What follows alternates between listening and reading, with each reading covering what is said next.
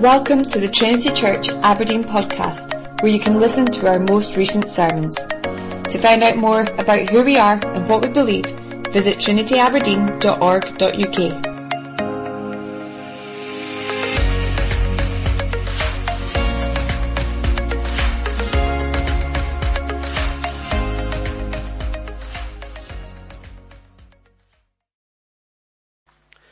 Let's read together then from the book of Revelation.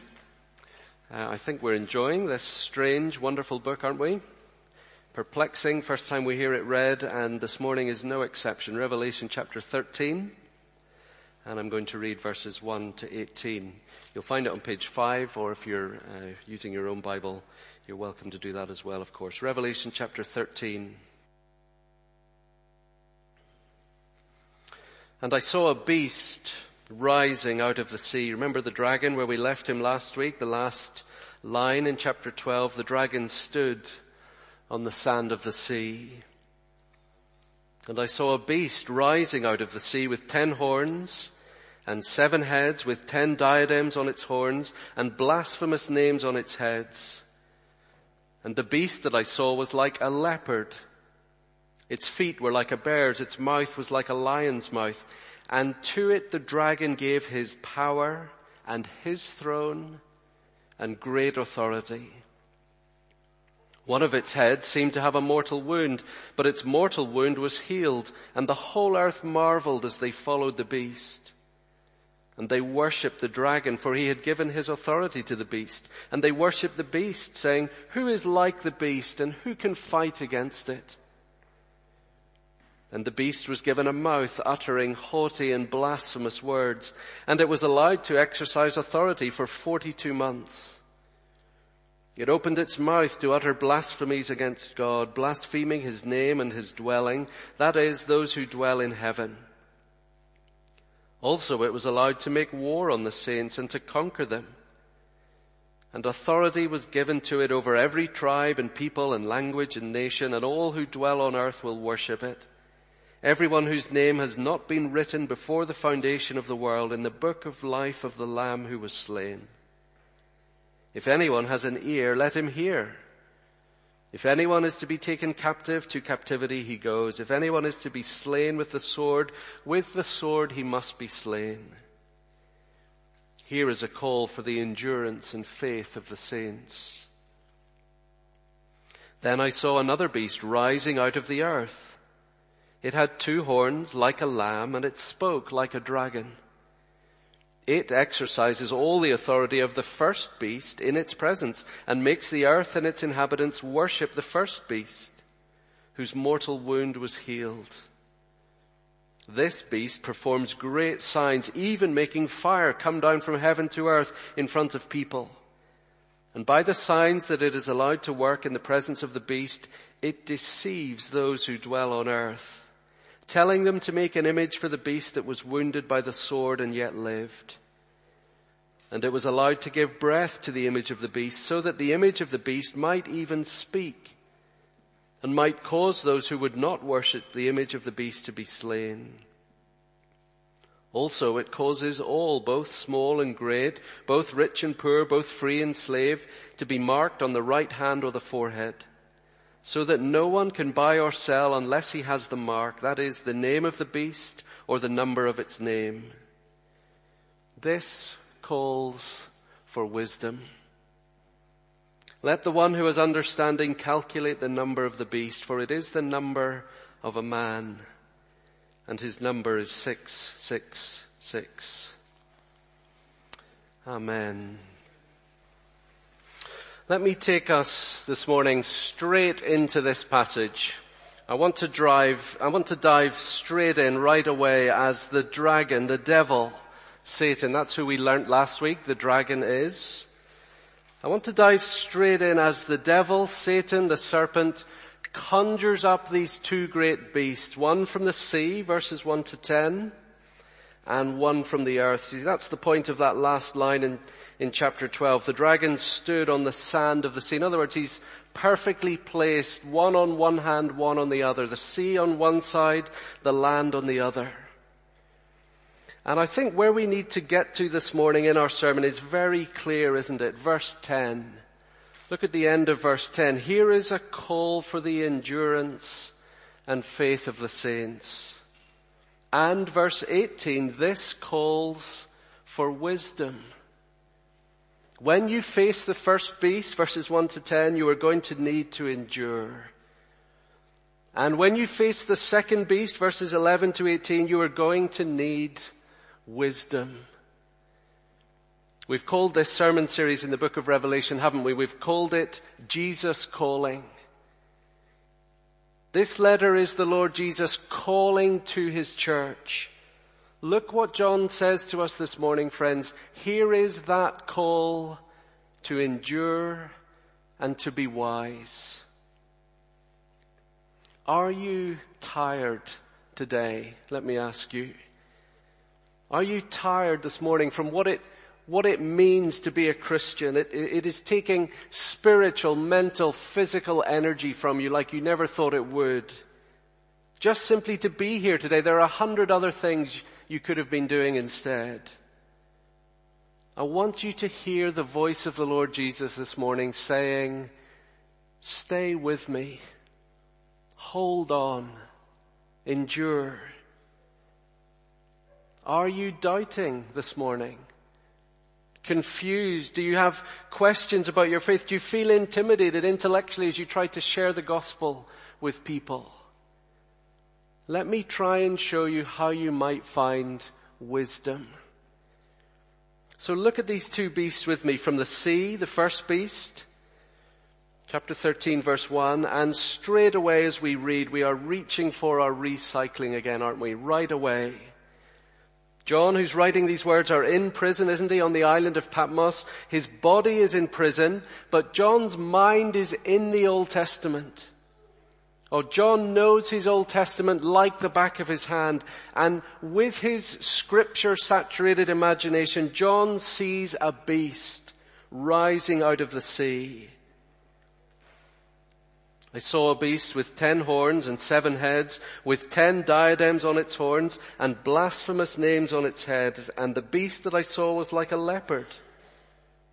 Its feet were like a bear's and its mouth was like a lion's mouth. And to it the dragon gave his power and his throne and great authority. Recycling. In the book of Daniel, Daniel chapter seven, Daniel has a vision of four great animals rising out of the sea. And in the book of Daniel, the terrifying animals, the lion, the leopard, the bear, in the book of Daniel, those animals represented different world nations that ruled over the world. The Babylonians, the Persians, the Medes, the Greeks, and animals attached to those nations simply symbolized their strength. It's what we still do today, isn't it? The English lion, the Russian bear, the American eagle. And in the book of Daniel, you have four different animals for four different nations that followed each other, one after the other, one after the other. But John takes all of that, look at it again in verse two, and as John runs Daniel chapter seven through his recycling machine, all four animals get rolled into one great animal, rolled into one beast. It was like a leopard, like a bear, like a lion. See, what, what John is doing is, is taking those four great kingdoms that used to rule the ancient world, rolling them all into one and saying, this is Rome. The empire of Rome in John's day. And Satan the dragon uses nation states as one of his great weapons. Remember chapter twelve, verse twelve? Woe to you, O earth and sea, for the devil has come down to you in great wrath. He is now waging war on earth. How does he do it? Beast number one, through nation states. Oh, it comes in different forms. It comes at different Uh, different expressions of world history, but if you want to really hurt the people of God, and remember that's what the dragon is doing, isn't he? Chapter twelve, making war on the offspring of the woman. If you want to really hurt the people of God, you turn the state into a weapon. Turn the state into a weapon. This one beast is the embodiment of political power, taking the place of God. This is, this is, put them all together. This is Babylon, the Persians, the Medes, the Greeks, the Romans. This is Egypt. This is Assyria. This is China. This is Russia. It is communism. It is fascism. It's Nazism. And friends, let's be clear about it. It is the British Empire. It is Western democracy. The first beast here in chapter thirteen, one to ten is the tyranny of the state that makes itself absolute. The state that makes itself absolute. Now here's the question, okay, look at, look at the text again with me. What, what, the explanation I've just given to you, why doesn't John just say that?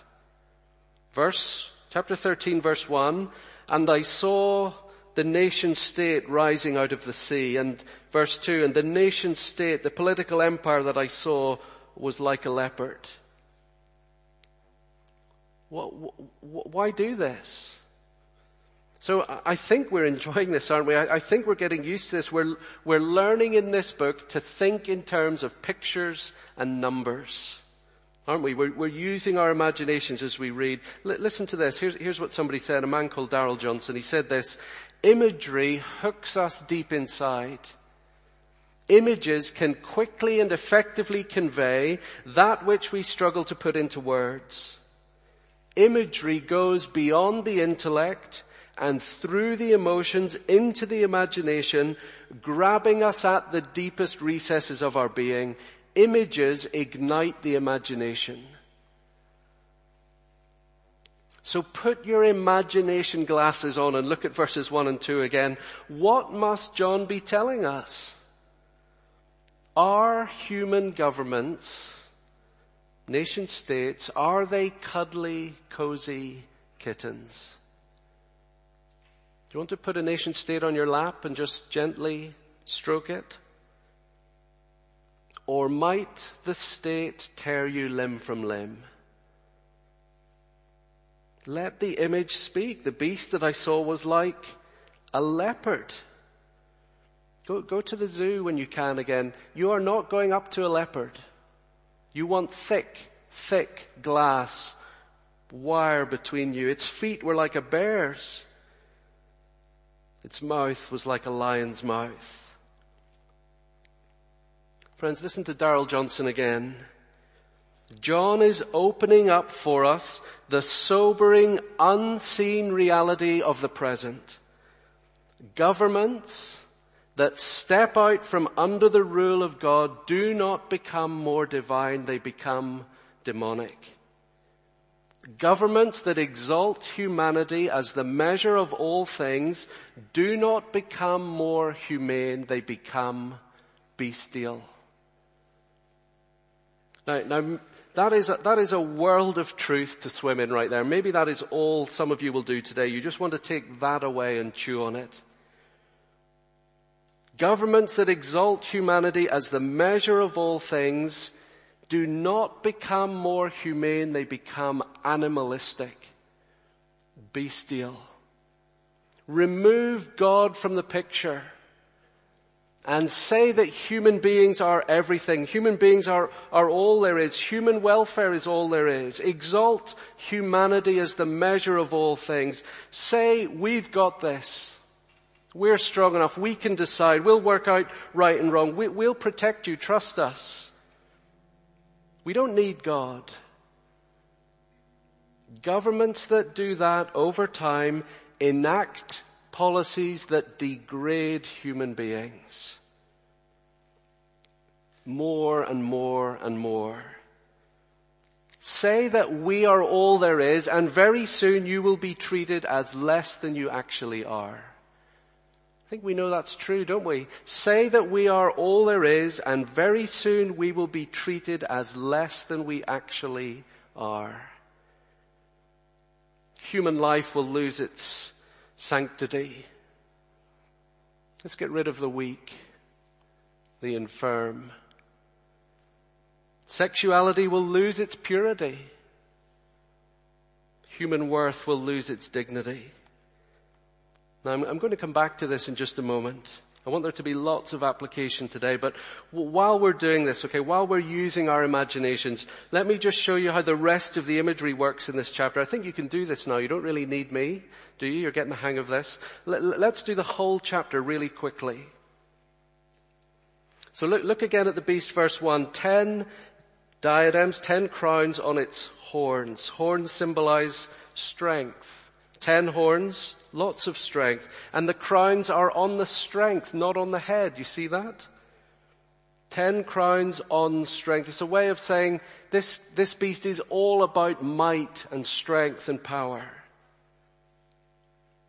It has seven heads, the number of completeness. So this is all human governments in all their totality. Every nation state that ever exists is pictured in the beast. And verse three, one of its heads seems to have a mortal wound, but was healed.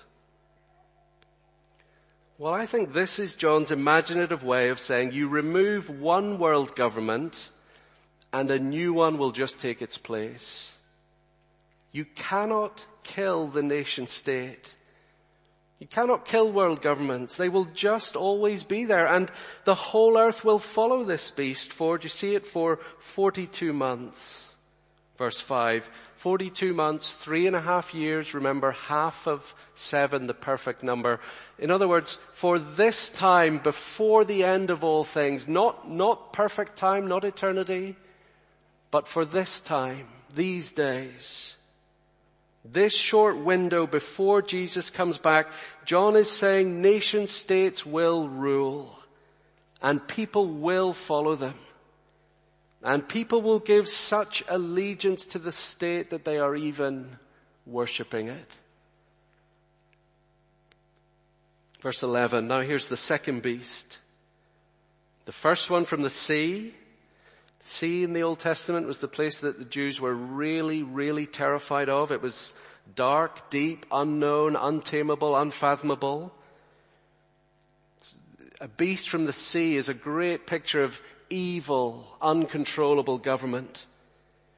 The second beast comes from the earth, not as terrible as the sea. So verse twelve, this beast exercises all the authority of the first beast in its presence. So this one is somehow subservient to the first beast, isn't it? Look what it does. Verse fourteen, verse thirteen, it performs great signs, even making fire come down from heaven to earth in front of the people. Who did that in the Old Testament? Elijah, wasn't it? A prophet, someone on God's side. And verse fourteen, by these signs it deceives those who dwell on the earth. So, so put the pictures together. The first beast uses raw muscle. It is all brawn. The second beast is brains. It is subtle. And look what John is saying. It uses religious means to put something tangible in front of people from the first beast that they can worship. The first beast is devilish political power, raw tyranny. The second beast, friends, is devilish religious deception. You see that? It, it, it is something that looks like it might be from God, but in fact it is from the pit of hell. Look at verse eleven. I saw another beast rising out of the earth. It had two horns like a lamb. Ah, a lamb. Chapter fourteen, I looked and behold on Mount Zion stood the Lamb. A beast who is like a lamb. But look, verse eleven again, it spoke like a dragon. The Lamb, the Lord Jesus Christ, that Lamb, the Lord Jesus Christ is the Lion Lamb. He is meek and majestic. He is everything that is good and true and sacrificial and supreme. But this one, chapter thirteen, this one is the dragon lamb, a counterfeit lamb. Friends, can you see what John wants us to see? In these days, before the end of time, in his fury, the dragon wages war on the saints through the power of political tyranny and through the power of religious deception. What is Satan doing today? Immense national political power, immense religious deception. And in a way, the two are blended, aren't they? The, the lamb beast, the lamb dragon, clearly does his work in the presence of the mighty beast, so that you, you have a kind of picture here of state-controlled religion. State-controlled religious power. Religious power that bends to the state first. Oh, this religious power looks good. It even sounds good. Makes it onto the television week after week, year after year, but it is serving the devil, not the Lord. It's, it's why the number of the beast is six six six. One less than seven, the number of perfection, and one less than seven three times over, so that it's, it's like saying no matter how hard this beast tries, it never reaches perfection. It always falls short. This beast is imperfection multiplied. He is perfectly incomplete. So near to the truth and yet so far.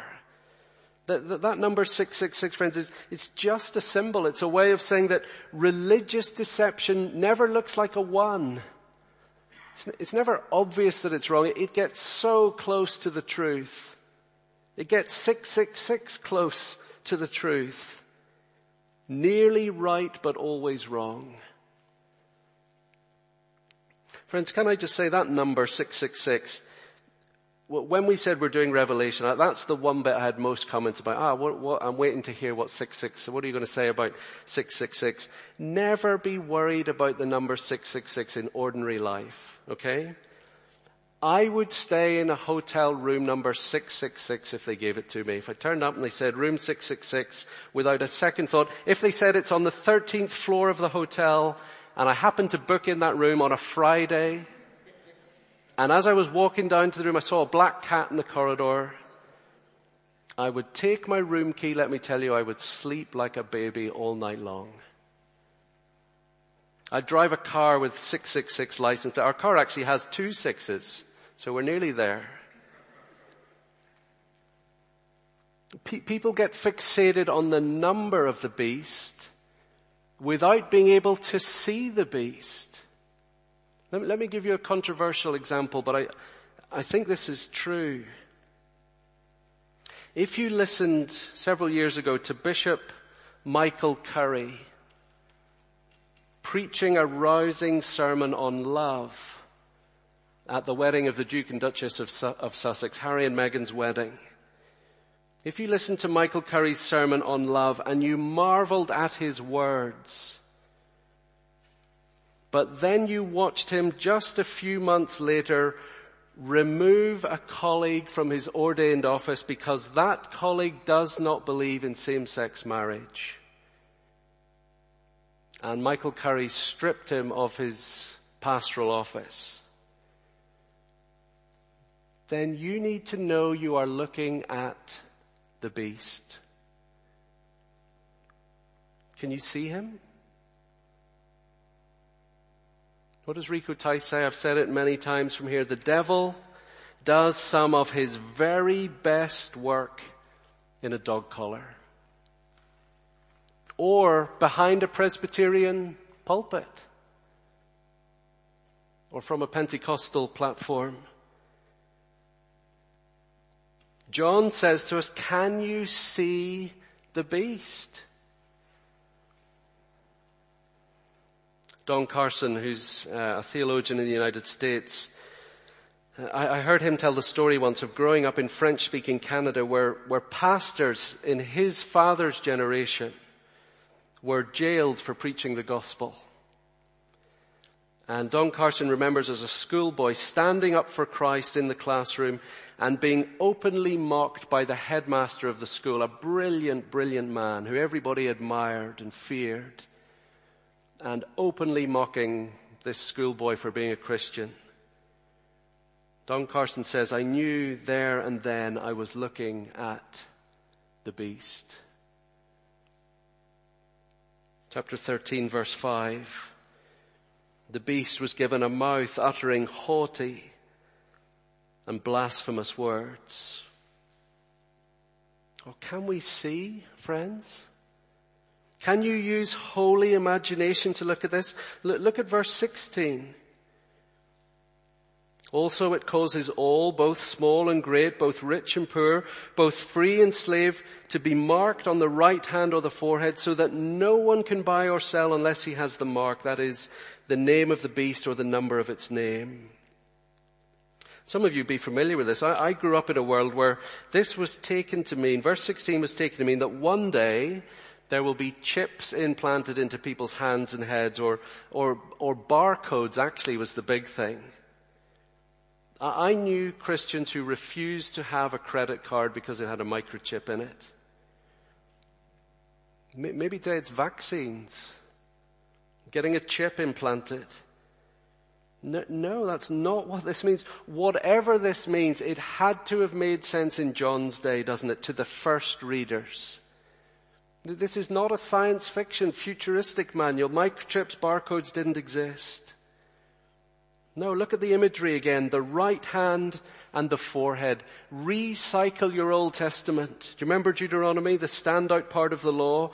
Love the Lord your God with heart, soul, mind, and strength. And, and do that so much, those words are so precious, God said, look, bind it onto your forehead, tie it onto your right hand, put it there so you see it every day. And some Jews, even to this day, take that literally. But here's the thing, head and hand, thinking and doing.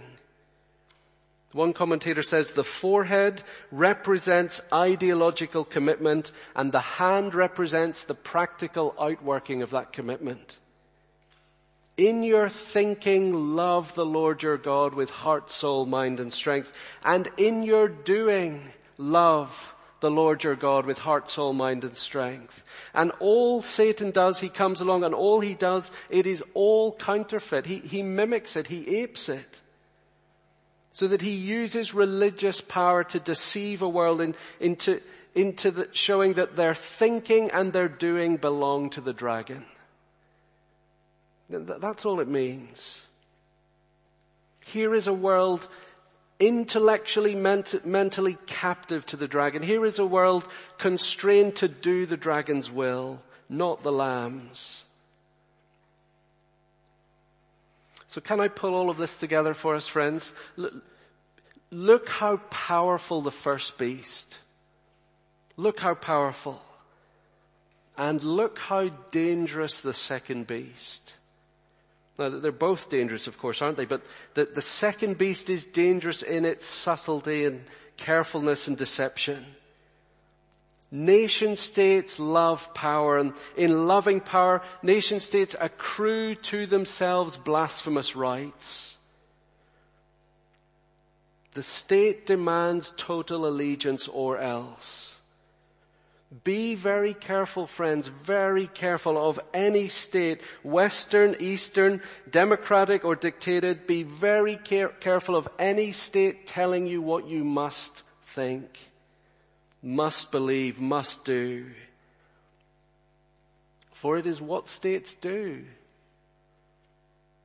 You know, in, in, in the past months, friends, when uh, myself and our elders, us as a church family, when I, when I did it, but with our elders' support, when we took part in the judicial review, taking the Scottish Government to court over the closure of churches, that was not because we believed churches were being persecuted.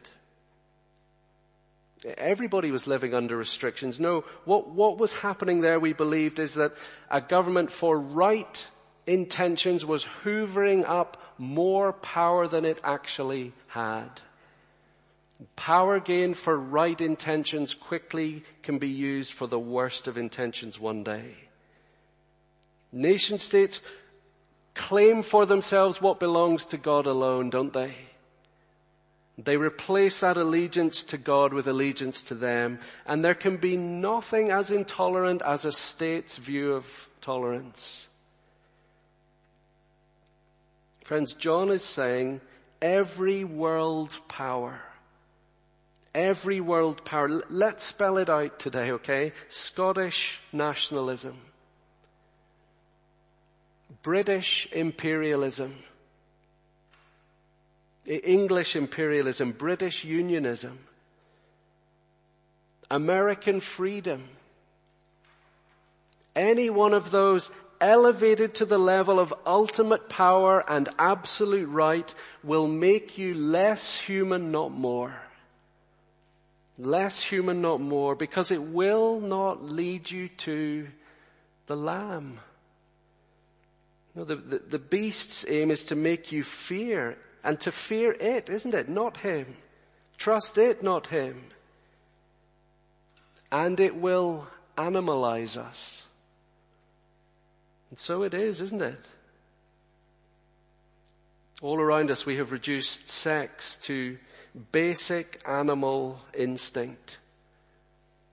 And then along comes something like the Me Too movement that just shows the image of God is not erased in human beings. People get hurt. Someone puts their hand up to say, this is not right. There are things we should not do to each other. While our Western governments mock Christ's people with haughty and arrogant words, they mock us for saying, please, please keep sex for marriage. Keep sex for one man, one woman. Western governments allow, don't they, the massive consumption of pornography that abuses and traffics women and dulls the sexual appetites of grown men, turning them into dogs, like dogs on a street. No longer even feeling human. If in the past couple of weeks, friends, you voted for any of the major political parties, many of us did, in different forms. If you voted for any of the major political parties, well, I'm thinking the ones in the T V debates, S N P, Lib Dems, Conservatives, Labour, Greens. If you voted for any of them, and as you put your X in the box, you could not see the shadow of the beast, then you, you could not see what John can see. What do empires want? Verse four. Might, strength, power, dominion. And they will take your life if you stand in their way. They will take your life. Look at verse seven. This beast was allowed to make war on the saints and allowed to conquer them. And so, friends, verse ten, we simply have to endure. Hold on to Christ, and he will hold on to you. This is a call for endurance, isn't it? Not winning. Not winning. Remember how you conquer the dragon, chapter twelve, how you win?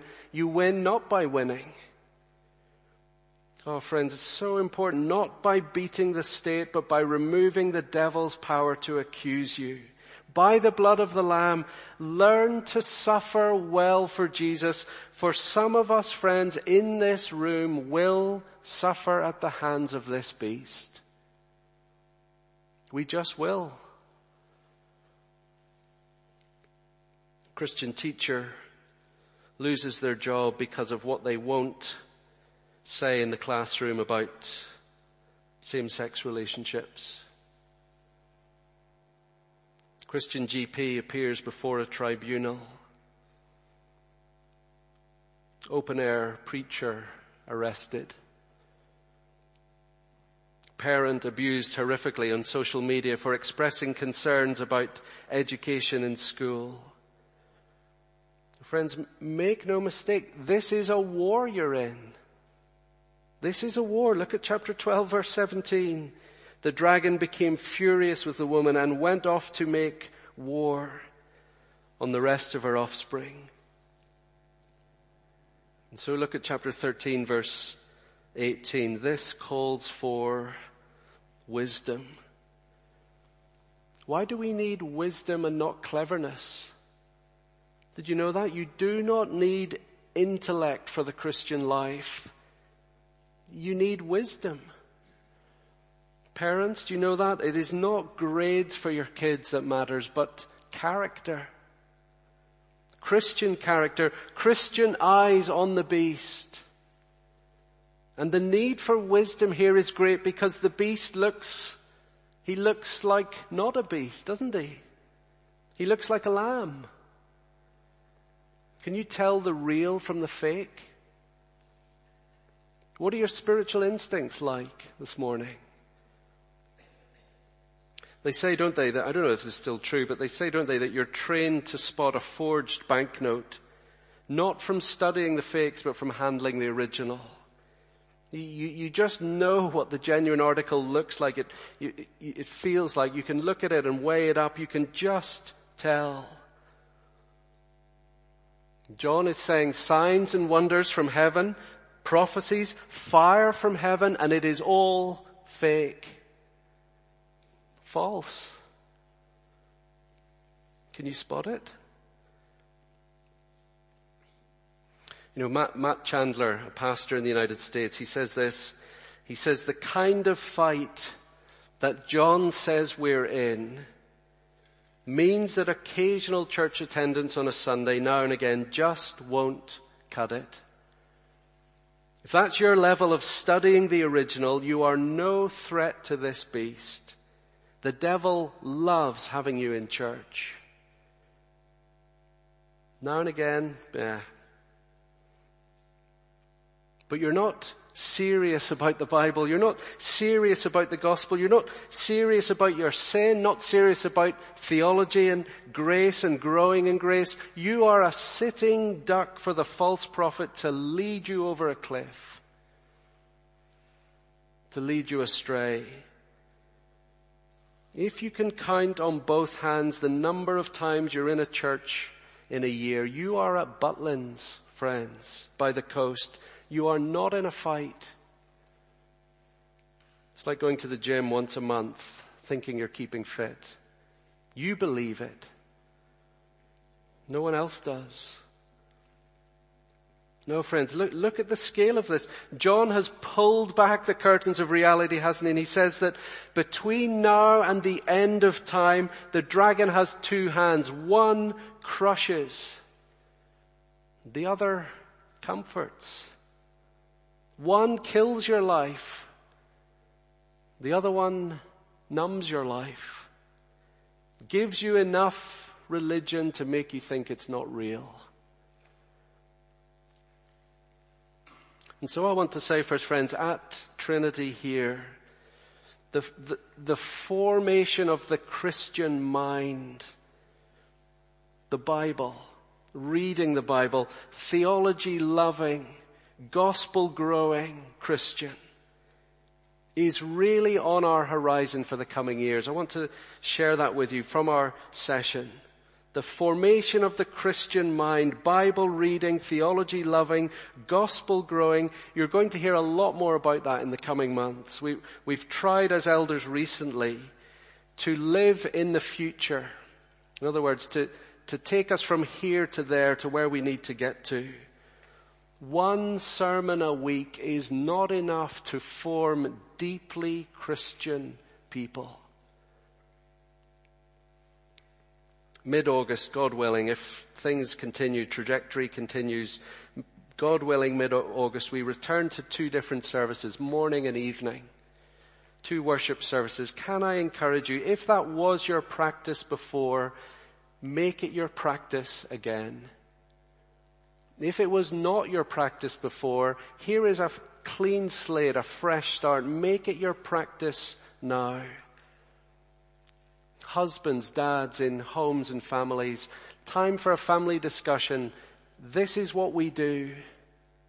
This is what we do with our time on a Sunday. Saturday, family day. Sunday, church family day. This is where we are. Why, why might we think like that and do that? It's because of Revelation chapter thirteen, isn't it? Look, look at the depth of deception in the world. Oh, we, we want the gospel and we want teaching, we want church family as much as we possibly can. We, we've announced, haven't we, recently that from first of September we've got three new ministry trainees starting in our church family life. We want to send the gospel into the future. But, but what about all of us? It's not just trainees, is it? What about all of us? In the coming years at Trinity, we want to develop and offer a full program of Christian theology that is accessible for all of us, embraced by all of us, so that we all know what we believe and we deeply believe it. We can have the Bible in one hand and the newspaper in the other, and know how one informs the other, and look at the world with deeply Christian eyes. And here's why we want to do this, friends, as a church family. We want to be captivated with the beauty of the Lord Jesus Christ. Isn't that right? I don't want us to finish this morning here with only seeing beasts. Not particularly pleasant, is it? Many commentators point out that this, this whole idea of the lamb dragon and the, the beast mark on the head and the hand, as opposed to God's law on the head and the hand, Satan's great work is counterfeiting, isn't it? It's all a copy. It's all a copy. It, it mimics. So that actually what you have in Revelation chapter thirteen is an unholy trinity. Did you notice that? A dragon and two beasts. How, how does the true trinity work? The Father sends the Son into the world and says that everybody should honor the Son as they honor the Father. And then the Son sends the Spirit into the world to bring glory to Him. And in bringing glory to the Son, He brings glory to the Father. See what the devil does here? He has never had an original idea in his life. He sees how God goes about things and he inverts it. He sends the first beast into the world to bring glory to him, and then he sends the second beast to bring glory to the first beast. An unholy trinity. Oh, how different from who God is. It's Father, Son, and Spirit. The God who makes and gives and sends. The God who comes and bleeds and dies. The only one who ever had a right to a throne and who surrendered it. The one who, being in very nature God, did not grasp at equality but emptied himself and became nothing. Oh, the closer you get to the real thing, friends, the closer you get to this God, let me tell you today, the closer you get, the more human you become. The more alive you will feel, and the more you will know and love Him. Amen.